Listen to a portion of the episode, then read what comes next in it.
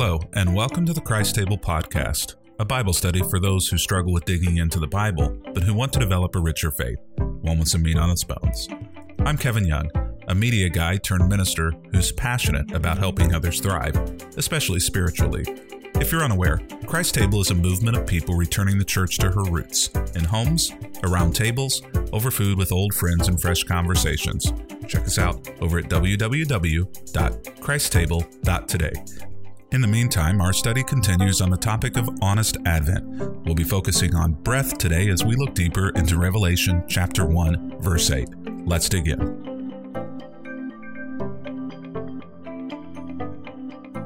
We are in the midst of a three day journey looking at one verse. Now, this verse is not necessarily typically seen as being a Christmas verse, but it oftentimes is, and perhaps well should be as well.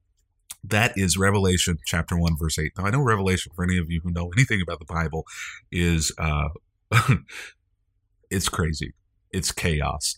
Uh, for those of you who don't know anything about the book of Revelation, I certainly do not encourage you to begin reading in the book of Revelation. But today I want to speak about breath. And Alicia, it's good to uh, it's good to to see you on here as well. Alicia is a uh, nurse in one of our communities up north in Ohio and in Cleveland. And this idea of breath is something that every time I'm in a hospital setting, uh, I'm amazed by. And so the reading today talks a little bit about breath, but if you didn't do the reading, essentially what it points out is that breath is something that we do whether or not we think about it.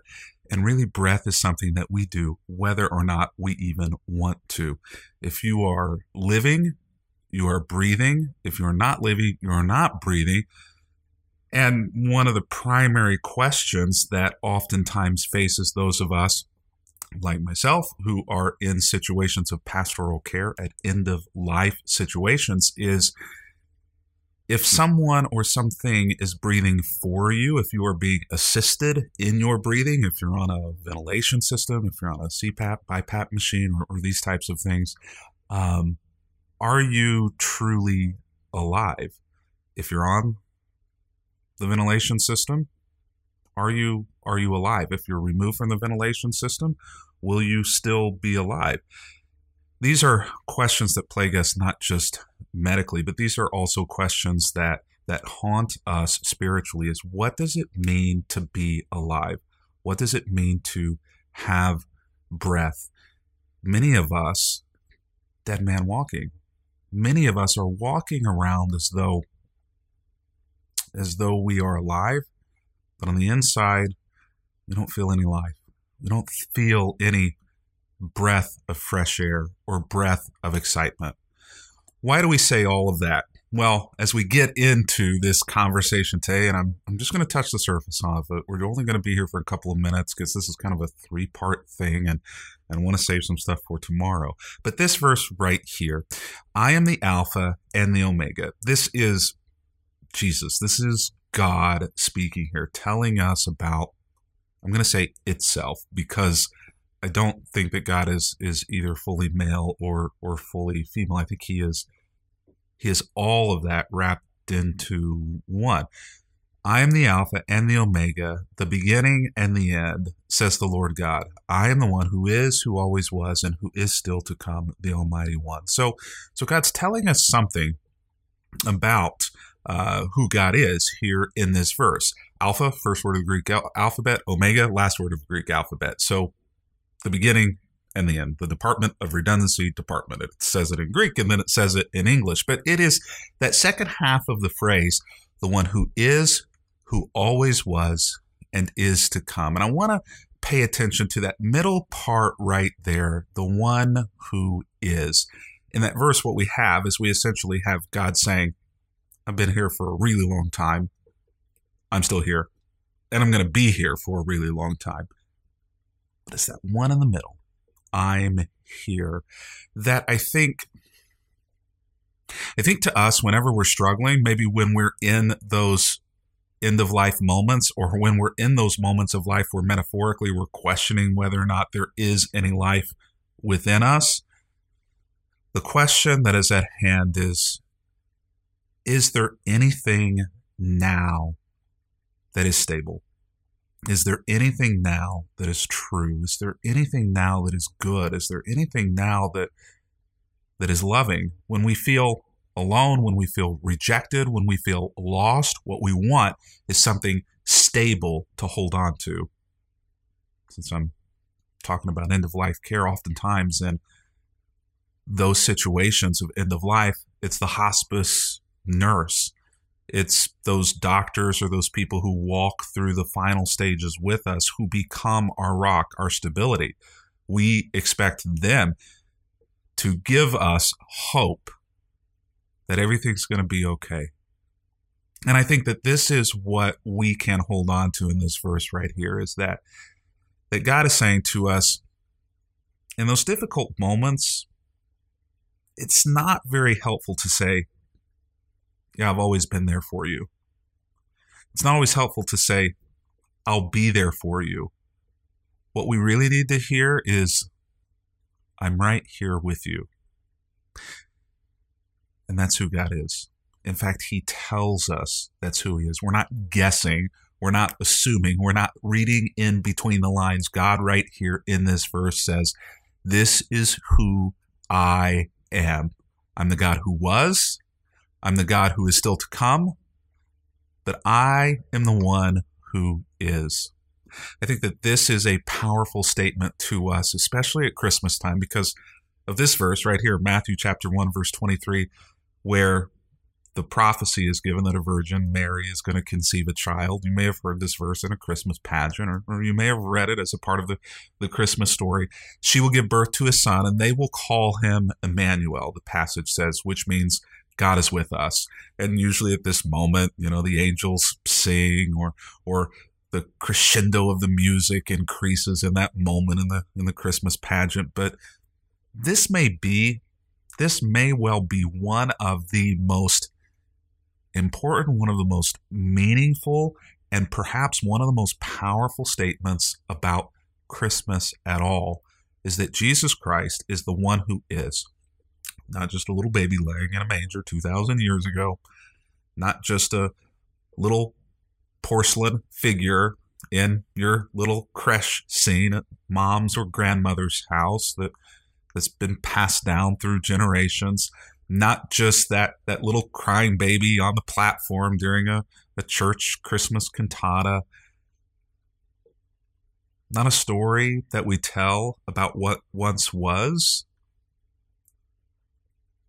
but a God who still is present. And isn't when we're walking through tough times, isn't that really what we need? What we want, what we hold on to? The only thing that we desire is for someone to be present with us. That's why so many marriages break down, is because the other person just isn't present with us, maybe physically, but oftentimes it's it's emotionally. They're just not present with you. They're not they're not in it. They're somewhere else. And you can't have a relationship if that's the case.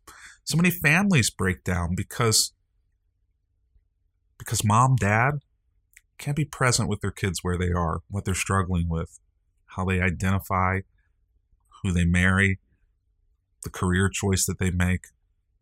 They make a decision not to be present, and it breaks the relationship in marriages, one partner or the other sometimes makes a decision to not be present. And if somebody isn't willing to be present with you, there can be no relationship. God tells us that He chooses to be present with you. Not because He has to, not because you make Him, not because needs to, but God tells you I choose to be present with you. I'm making that choice. And there aren't any qualifications on it. It doesn't say if if you act this way, if you go to church this number of times, if you say a certain number of Hail Marys, if you've done confession or penance, it doesn't say that I choose to be with you if if you'll avoid saying that word or doing that thing. It just says, I choose you. That even even God's name means God with, and I change that as to you, God with you. God with you. Is there anything more powerful of a statement than that Christmas tree behind me makes? Than a reminder to us this time of year, a tough time of year for many of us, that God chooses to be is the one who is, the one who is present. So, what does it say about a God who's willing to be that present with us? I'm going to let you answer that.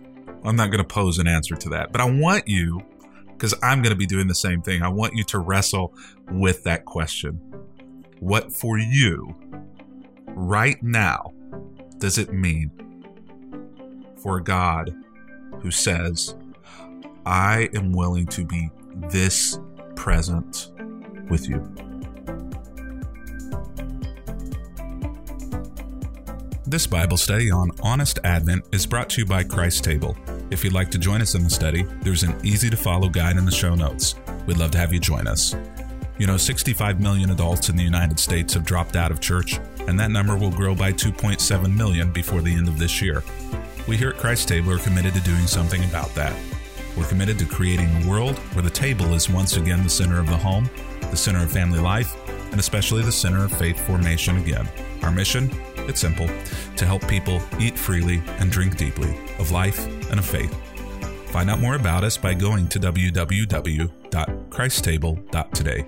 When you go over to christtable.today, be sure to sign up for our email list there. And for those who choose to donate, we have a resource box that we want to send you in the mail as our thanks. And trust me, it's pretty good. You're going to like it. By the way, the podcast is available because of the generous donations of our listeners and the incredible community of people who call Christ Table their spiritual home. Join us on our next episode as we continue our conversation on Honest Advent. And if you'd like to watch these Bible studies live, there's more information on our website about that as well www.christtable.today.